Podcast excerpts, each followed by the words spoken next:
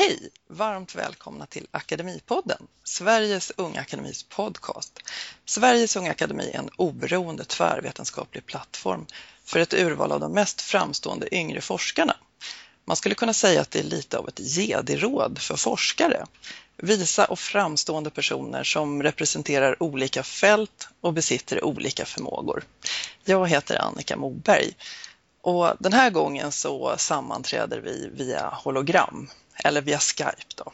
Och med mig så har jag Christian Forsén. Hej Christian! Hej Annika! Vad forskar du i? Jag är forskare i teoretisk kärn och partikelfysik, sitter på Chalmers tekniska högskola i Göteborg. Välkommen! Och sen har vi Jonas Olofsson. Hej! Hej! Ja, jag är verksam vid institutionen för psykologi vid Stockholms universitet. Jag forskar om luktsinnet och Eh, luktsinnet som en markör för tidig eh, demenssjukdom. Och så är jag intresserad av människans evolution och människans natur och skrev en bok om det tidigare i år. Ja, och Gabriel Skanse, hej, vad forskar du om?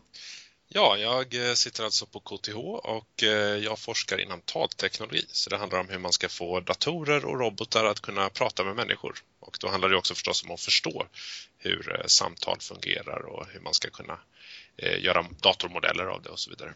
Jo, idag så ska vi prata om Star Wars och jag måste bara inledningsvis fråga om ni har ni själva Star Wars-intresse? Är ni fans? Ja, det får jag nog säga. En del i alla fall. Inte så, inte så att jag går och klär ut mig till Chewbacca direkt, utan mer eh, sund jag, jag har faktiskt varit utklädd till Chewbacca en gång. Fest med Star Wars-tema. Men... Oh, stort! Hur fick du tag i en sån kostym? Jag sydde en faktiskt själv. Wow! En gammal matta. Oj, oj. Att, eh, men jag, jag, kan inte säga att jag längre är något eh, sån här superfan. Ja, jag har ju sett alla filmerna.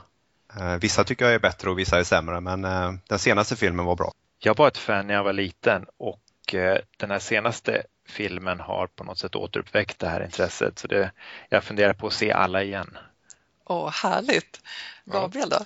Eh, jo, nej, men absolut. Jag var eh, också ett fan som barn och eh, sen eh, kom det ju några nya filmer där eh, runt 99 eh, där och de var väl inte så många fans nöjda med.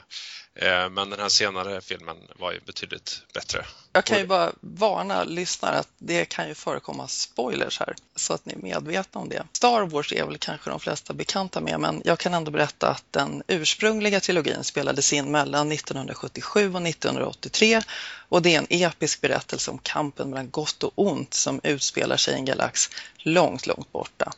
George Lucas heter personen som skapade Star Wars och filmerna de förnyade mediet på en rad sinnrika sätt, till exempel vad det gäller klippning, specialeffekter, men så förstås den här säregna världen och karaktärerna som ju utgör Star Wars.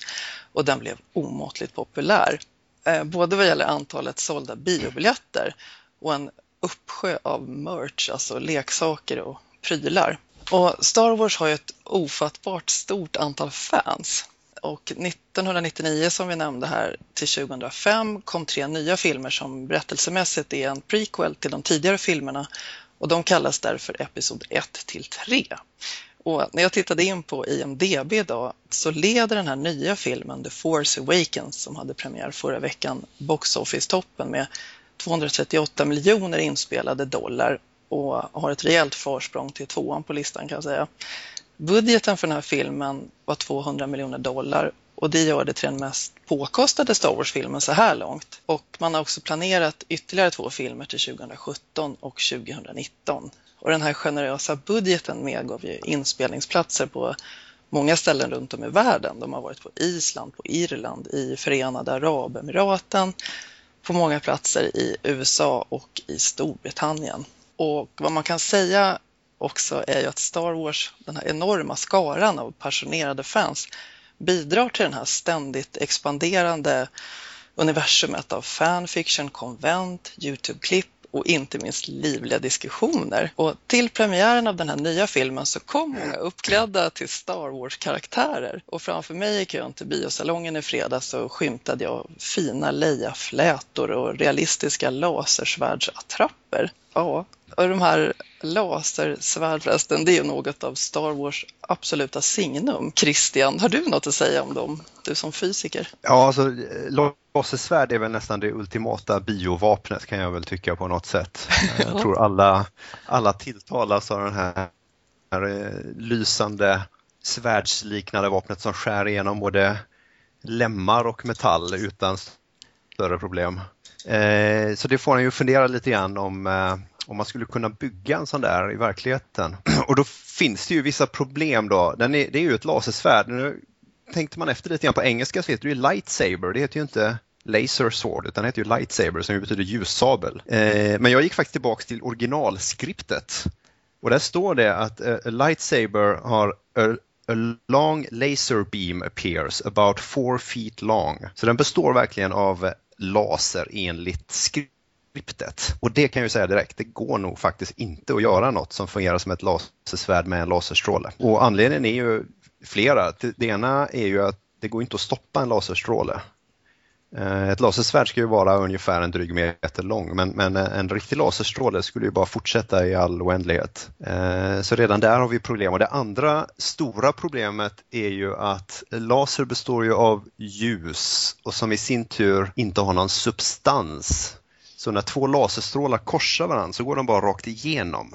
Du kommer inte få den där svärdsduellen som de har i, i, uh, i Star Wars. Aha, man skulle inte få höra det fantastiska ljudet alltså? Man skulle inte få höra det fantastiska ljudet. Laser, det skulle i och för sig vara ganska effektivt. Det skulle inte gå att parera en, en laserstråle eftersom den bara skulle gå rakt igenom. Uh, men det skulle också vara ganska farligt då i och med att den här laserstrålen skulle fortsätta rakt upp i, i ja, genom taket och kanske upp till rymdskeppet ovanför eller vad vet jag. Eh, den, den skulle vara väldigt svår att kontrollera helt enkelt. Det, det ska ju sägas så, det går ju att göra laserstrålar som kan skära igenom metall så det, den delen är väl i princip korrekt då men att konstruera ett lasersvärd där, det, det, det är nog svårt. Man skulle kunna spekulera på andra konstruktioner som ser ut och fungerar som ett lasersvärd men som inte är gjorda av just laserljus. Eh, och det skulle ju vara till exempel ett superhett plasma tror jag man skulle kunna Eh, bygga. Det finns också eh, idag faktiskt plasmasågar eh, kan man säga. De är, men de är bara ungefär några centimeter långa. Eh, plasma är ju som en, en superhet gas där, där atomer joniserar så det består av både positiva och negativa laddningar och det blir väldigt, väldigt hett. Faktum är att det är det vi har i mitten av vår egen sol. Eh, så en, plasma skulle man kunna göra. Sen om man ska göra en som är en meter lång så krävs det väldigt mycket energi. Jag, jag räknade lite på det faktiskt och kom fram till att vi pratar ungefär om, om eh, 15 megawatt effekt. Eh, och det skulle då behöva genereras kanske av ett batteri men då skulle man behöva få in det i det handtaget och det är ju inte mycket mer än ett par decimeter långt. Det tror jag nästan är det största problemet. Hur man får in ett batteri som genererar 15 megawatt effekt. Men som sagt, där utspelar sig ju en galax långt, långt bort så det är ju inte omöjligt att de har konstruerat sådana batterier där. Ja, vi kanske har lite kvar i vår enkla civilisation. Så kan det nog vara. ja, jag, jag har hört att de har eh, de liksom designade om de här eh, laserduellerna till att liksom se tyngre och långsammare ut för att man för att de skulle kännas mer realistiska helt enkelt. Jag vet att det är några som skrattar åt någon scen i någon av de tidigare filmerna när eh, Obi-Wan utkämpar en fight och att de liksom, det ser ut som att det är old man poking each other eller något sånt här. Mm. Ja, just det. Jag är ju bara en ödmjuk padawan ska jag erkänna. Men det skulle, det skulle faktiskt rimma ihop med min teori om att bygga det av plasma då, för även ett plasma skulle man behöva stänga inne på något sätt så att inte det bara skulle försvinna iväg. Uh, och då skulle man nog behöva någon form av behållare, förslagsvis keramik eller något som klarar av de här temperaturerna. För metall skulle bara smälta, det är ju lite det som är poängen med ett lasersvärd, det skär ju igenom metall. Eh, så man skulle behöva liksom stänga in plasman kanske i någon, någon keramikmaterial och det skulle göra det ganska tungt faktiskt. Och det skulle ju tala för att man faktiskt måste ha lite kraft för att svinga det där svärdet. Ja, då ska jag fråga Jonas. Det här, även om Star Wars är en fiktiv berättelse så kan den förmedla både kulturella och politiska implikationer. Det finns ju mängder av diskussioner om det. Till exempel så har Washington Post redan hunnit publicera en analys i, i lättsam ton efter premiären av The Force Awakens. Vad säger du om ja, ideologiska konflikter eller budskap i Star Wars? Ja, den här, eh, hela den här filmsviten har ju analyseras väldigt mycket utifrån någon typ av eh, prodemokratisk och proamerikansk agenda. Ehm, och den här filmen hade ju ett väldigt tydligt politiskt budskap tyckte jag. Alltså det, det var väldigt tydligt eh, konflikten mellan den här auktoritära första ordningen och de här demokratiska rebellerna. Det är liksom motpolerna som det här står emellan. Men också att det finns personer som slits mellan allianser till båda lägren så att säga.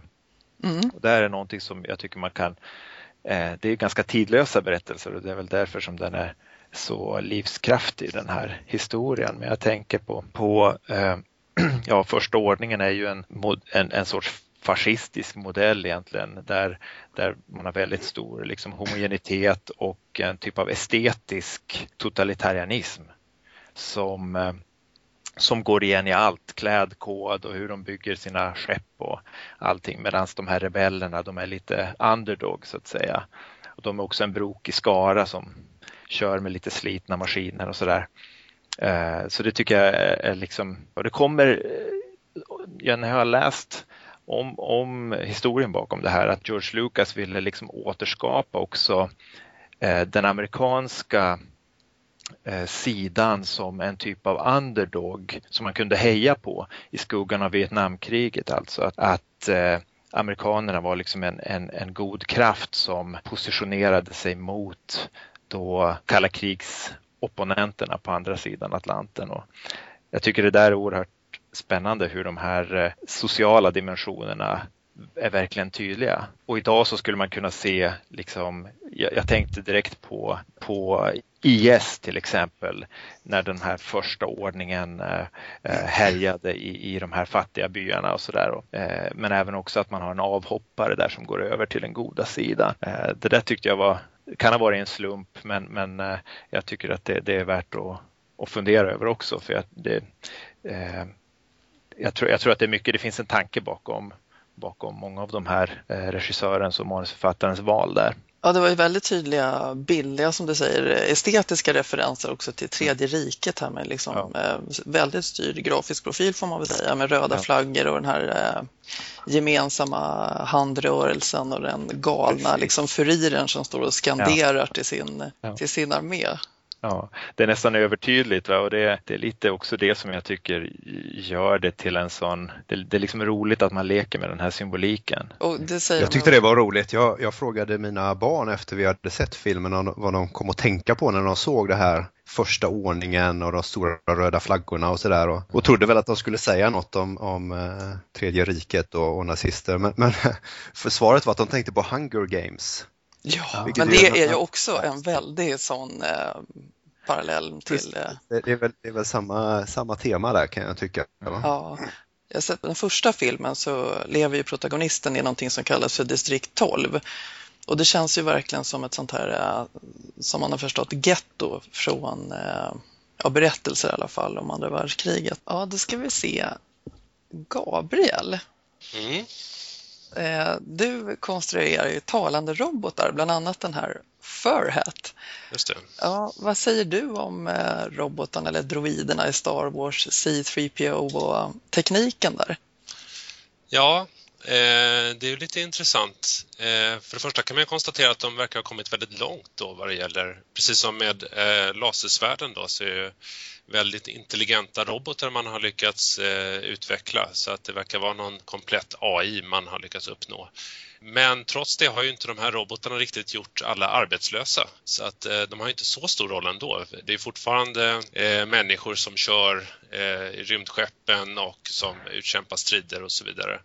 Så det är lite intressant det här att varför har de liksom inte kommit ännu längre de här. Och det är en massa annan teknologi också som, som vi är vana vid. Kanske internet och smartphones och så vidare verkar ju inte riktigt finnas i den här världen då. Och det har väl lite att göra med vad, när, när liksom den här universumet skapades på 70-talet så vad var det man hade runt omkring sig liksom och vad var det man kunde föreställa sig? Och då är ju de här rymdskeppen som åker omkring motsvarar flygplan, stridsflygplan och eh, robotar har man på något sätt alltid kunnat föreställa sig att vi ska ha medan eh, det fanns inget internet på den tiden till exempel. Så att det, det tycker jag är lite intressant. Och sen är det också intressant att se hur, hur de här robotarna kommunicerar. Eh, dels att de när de kommunicerar med varandra är ju lite intressant. Var, varför behöver de överhuvudtaget prata med varandra kan man fråga sig. Varför kan de inte bara föra över informationen trådlöst liksom? Och det tror jag också delvis. Ja, delvis är det förstås att man som tittare ska hänga med vad som händer. Men det här är ganska vanligt i science fiction-filmer. Och det kanske inte var något man riktigt föreställde sig eh, för, för den här typen av liksom trådlös kommunikation. Nej, och, och frågan är om man ens skulle vilja ha den Liksom, Nej, det skulle vara lite läskigt, va? eller hur? Man har ingen koll på vad robotarna går omkring och pratar med varandra utan att vi vet vad som händer. Och om man då dessutom skulle ha ett internet som inte verkar finnas här, då behöver ju robotarna inte ens vara på samma plats. Då kan ju alla robotar vara uppkopplade till ett gemensamt internet och ha en massa konversation med varandra. Eh, och det, det skulle ju vara ganska läskigt egentligen. Så det är klart att man skulle kunna se det på det sättet att det är ett medvetet designval liksom för, för att eh, vi ska ha kontroll över vad det är som händer och så, och så kanske det kommer vara i framtiden. Så. Ja. Det, skulle ju, det skulle ju underlätta lite för rebellerna när de vill ha den här kartan va, som, som roboten har på ett ja. USB-minne. Han hade ju bara kunnat föra över det trådlöst. Eh, absolut, absolut. Varför inte spara den precis någonstans? Mm. Så att det, det, det är helt sant. Eh. Han har den i en särskild USB-ficka Ja, ja det var Jag tänker på det att, att de här robotarna de fyller ju sociala funktioner bland, bland eh, människorna som den här BB-8 som är egentligen en, en sorts hund mm. kan man väl se det som. Så de, den här tekniken är ju också anpassad till någon typ av sociala eh, behov. Absolut. Även om det inte är social teknologi på samma sätt som vi använder social teknologi. Ja. Och det är lite intressant det här, varför om man nu har utvecklat en teknologi för att eh, C3PO kan prata 6 mm. miljoner olika språk, då kunde man tycka att när man väl har den programvaran borde man lika gärna kunna installera den i R2D2 också. Varför, varför ska han pipa eh, egentligen? Det är väldigt konstigt. Ja. Eh, men det är ju precis som du säger, det, det påminner ju om en hund och den använder ju egentligen prosodi för att kommunicera. Så att den piper på olika sätt med fallande och stigande toner på ett sätt som vi hör att hör när den är ledsen och när den är glad och så vidare. Och det är ju lite så Egentligen samma när Chewbacca kommunicerar så är det också väldigt mycket via prosodi och in, inte kroppshållning också. Att ja, de hänger absolut. med huvudet när de är ledsna och så. Det gör både BB-8 och Chewbacca väldigt mycket i filmen. Ja, absolut. Det här prosodi, vad, vad betyder det? Prosodi är alltså eh, språkets melodi kan man säga. Så det är alltså eh, om man har stigande eller fallande ton, om man pratar högt eller lågt tonläge, hur snabbt man pratar och eh, hur kraftigt man pratar och så vidare. Så det är alltså inte vad vi säger utan hur vi säger det. Och det är någonting som vi använder oss väldigt mycket av för att signalera vad vi har för inställning när vi säger någonting, om vi, tycker no om vi är engagerade eller uttråkade eller glada eller ledsna och så vidare. Och det är egentligen då en grundton som ligger eh, samma som när man sjunger alltså. Och eh, eftersom R2D2 då bara har de här pipen så har han fortfarande någon form av melodi i de här pipen som lite grann motsvarar melodin i vårt språk och på det sättet kan vi överföra liksom hur, hur vi har lärt oss att tolka varandra med hur vi tolkar Artuditus pipanden. Så när han har lite fallande, långt utdragna toner så påminner de om när vi låter ledsna och så vidare. Jag vet att man, de här Star Wars-fansen har de outsinlig källa till kreativitet så har de blivit jätteglada när de upptäcker ljud i sin vardag som låter som Chewbacca och spelar in och delar med varandra på internet. Ja, ja det är intressant. Jag, jag läste faktiskt att han som designade ljudet eh, för Chewbacca spelade in en mängd olika djurläten så det var både lejon och björnar och sjölejon och lite olika som han då blandade på olika sätt för att få fram det här väldigt speciella Wookie-ljudet. Då, då. Ja, det är för övrigt samma skådis, Peter Mayhew, som har spelat Chewbacca in i den här kostymen genom alla filmer. Ja, ja det, det läste jag också att C3PO är också samma skådis som här. Just det, Anthony Daniels. Ja. Och det finns ju tydligen en mängd eh, referenser till gamla filmer, både tydliga också i form av eh, folk som har delat sina röster och, och sånt här, vilket naturligtvis Star Wars-fans är jätteglada för. Något som också är ett sånt signum för Star Wars-filmerna är de här eh, luftstriderna i yttre rymden. Christian, vad, ja, vad tänker ja, du om det? det? Man, ja, det är väl något man ser fram emot som, som uh, sci-fi action fanatiker. Uh, och jag tänkte lite på det, det, de var lite annorlunda i den här filmen än de varit i de tidigare för ganska, ni får korrigera mig om jag har fel, men de flesta striderna jag såg de ägde rum alldeles ovanför ytan på någon planet. Eh, till skillnad från i tidigare filmer där de utspelade sig just i yttre rymden, cirklande något, något rymdskepp eller någonting. Eh, men här var de, de mest spektakulära var på ytan av en planet.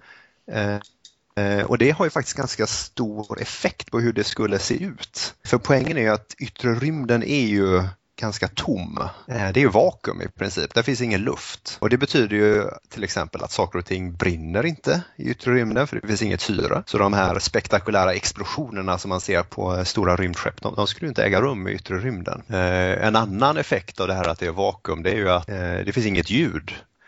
Eh, för ljud är ju en, en, våg, det är liksom kompressioner i luften, det är tryckvågor som fortplantar sig. Och det, det, krävs ett medium för att det ska kunna fortplanta sig och, och finns det ingen luft så, så finns inget ljud heller. Det är lite som en, en annan favoritfilm eh, som utspelar sig i rymden, nämligen Alien, som har ju som eh, motto där att i, i rymden kan ingen höra dig skrika. Mm. Eh, det, det stämmer ju faktiskt. då. Eh, så, så de här spektakulära ljudeffekterna som, som ofta läggs på dem, det skulle vara helt tyst helt enkelt, vilket är lite tråkigt tror jag rent eh, bild och ljudmässigt för en eh, biobesökare. Så, men det kanske inte är det man vill åt, jag vet faktiskt inte, genom att låta striderna äga rum i, i en atmosfär nu istället. De, de, har ju lagt på sådana här fantastiska ljudeffekter på de här thaijagarna, så första ordningens eh, stridsmaskiner som, som låter nästan som ett människoskrik, ett vrål. Eh, som hörs i yttre rymden av någon outgrundlig anledning. Då. Då, jag tycker det är oerhört effektfullt. Det är oerhört effektfullt, ja. Det är lite synd att det är helt orealistiskt, men det kan man nästan leva med. En ja. sista sak jag tänkte på där var ju att eh, de här eh, rymdskeppen de kränger ju fram och tillbaks när de gör sina eh, tvära svängar och loopar och vad det nu är. Men faktum är att det skulle man inte heller behöva göra i yttre rymden för alltså att ett, ett eh, stridsjet kränger till exempel när den svänger, det är ju för att få liksom, extra tryck under vingarna eftersom den rör sig i, i luft. Eh, så när den liksom kränger åt sidan så får den en kraft åt ena hållet och kan därmed svänga snabbare. Men som sagt i yttre rymden så har man ju ingen sån lyftkraft på vingarna eh, så därför skulle ett skepp aldrig behöva ändra på sin horisontella riktning så att säga. De skulle bara flyga helt platt hela tiden. Ja, de, de är ju bra, underbara de där luftstriderna och man får ju säga att den nya, en av de här nya karaktärerna som introducerades nu, Ray, hon var ju en hejare på att flyga och hade dessutom väldiga mekaniska färdigheter. Jonas, någonting som ju på alla möjliga sätt genomsyrar filmerna, det är the force, den här kraften. Vad, vad kan den symbolisera? Att det, det är ju en jättebra fråga. Jag tror inte att det finns något enkelt svar på det. Jag, jag satt och funderade på det. Det anknyter, tycker jag, lite grann till österländsk mystik nästan, österländsk religion, att det finns en sorts underliggande kraft i naturen som vissa personer kan kanalisera. Eh, och jag läste att också George Lucas var inspirerad av, av österländsk eh, eh visdom då, när han eh, skrev manuset. Då. Och eh, jag skulle vara intresserad av att höra vad de andra personerna, vad ni andra tycker om, om The Force. Har ni några tankar om det? Eh, jag tolkar den väldigt religiöst också förstås. Eh, men mer liksom allmänt religiöst, att man skulle nästan kunna koppla den till vilken religion som helst. Liksom. Mm. Och May the force be with you, må, mm. må, må Gud vara med dig. Liksom. Att det, det, är en kraft som man förlitar sig på på något sätt för att kunna förstärka sitt mod och så vidare. Ja. Man har ju dragit paralleller till buddhismen men det är ju, och det är en ganska tydlig messiasberättelser som återkommer. Att mm. det föds på något vis en person som är utvald och som ska ordna till saker och ting. Men en, en strävan verkar ju vara att eh, bevara fred och på något vis hålla balans i makten. Balans. Liksom, att, ja. Ja, det är väl lite yin och yang det här va, med den, uh, the dark side då, till exempel. Det finns alltid motsatser där, så det är någon balans som vi säger. Här. Mm. Jag tänkte ibland att, att eh, just när vi pratar om eh, teknologi och eh, den här sci-fi världen att the force kan också vara en sorts ett sätt att kontrollera naturen. För det de gör med sin, med sin kraft är ju att de, det finns ju väldigt konkreta exempel. Man kan styra andra personer, man kan sätta sig in i deras tankar och man kan få saker att levitera och flyga genom luften och sådär.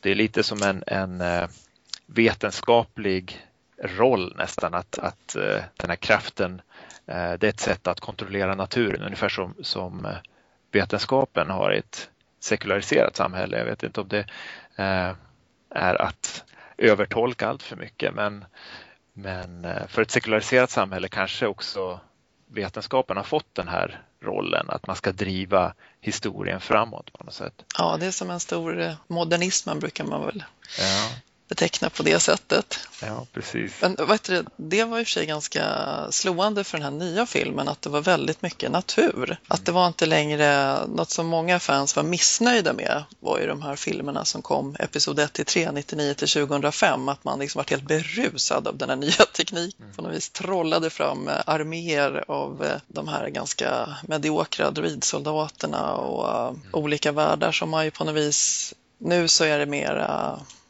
grundat att det är scenerier. Liksom. De är i skogen och de är i oändligt vackra sandvidder i öknen. Och det är lite skillnad. Det är, lite, det är verkligen för att markera tillbakagången till liksom de gamla filmerna. Och mm. Egentligen är det ju många av de här, det här är ju lite av ett hopkok av eh, de gamla filmerna. Man har det här snölandskapet från Rymdimperiet slår tillbaka och skogarna från Genins återkomst och sandvidderna från, från den första filmen och så vidare. Och så har man liksom bakat ihop eh, lite från, varje, eh, från alla de här filmerna. Mm. Så att, ja, jag upplevde den lite som en best-of nästan av, av de gamla mm. klassiska filmerna. Det känns som man har tryckt på alla nostalgiknappar man har kunnat hitta för att ja, precis. Ja, de här eh, men det, det, var ju mycket det som var det häftiga med de gamla filmerna var just det här som du säger att, att det inte var det här uh, tråkiga sci-fi utan att det var det här lite smutsiga, oljiga och att det var uh, vanliga naturliga miljöer som är gröna och så vidare. Och jag tror mycket det är därför som vi var inne på tidigare, med varför man förlagt de här rymdstriderna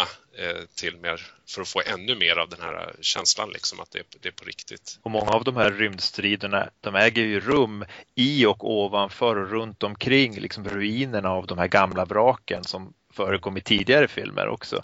Så det blir också ett sätt att knyta an till historien i, i sviten. Det tyckte jag var himla fint. Ja, det var jubel i filmen första gången man såg Millenniefalken. Mm.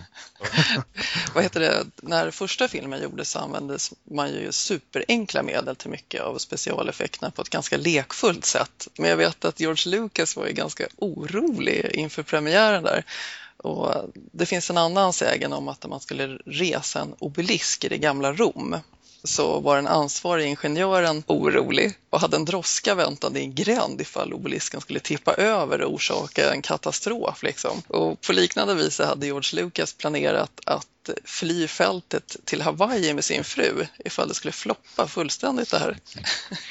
Men det gjorde det ju inte. Det finns eh, någonting som heter Honest Trailer som är, som är väldigt roligt att kolla på. De har gjort den just över Star Wars också där man eh, bland annat visar eh, som ser ut som en varulvsmask ifrån en skämtaffär ungefär som liksom skymtar förbi bland de olika karaktärerna där. Men det, den här uppfinningsrikedomen är ju faktiskt jätterolig. Det, det finns um jag tror att det som gör det till en sån succé är ju lite det här att det, det, det vi pratade om tidigare med naturliga miljöer som, som vi kan relatera till.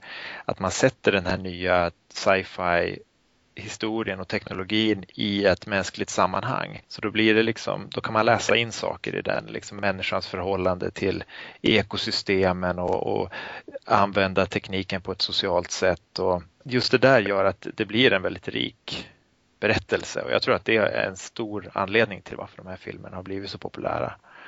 Mm, just det, och det här med kopplingen eh, människa-natur. Vad tror du Gabriel, varför är inte robotarna mer människolika? Varför pratar inte R2D2 engelska? Eller vad, vad de ja, kallar det för?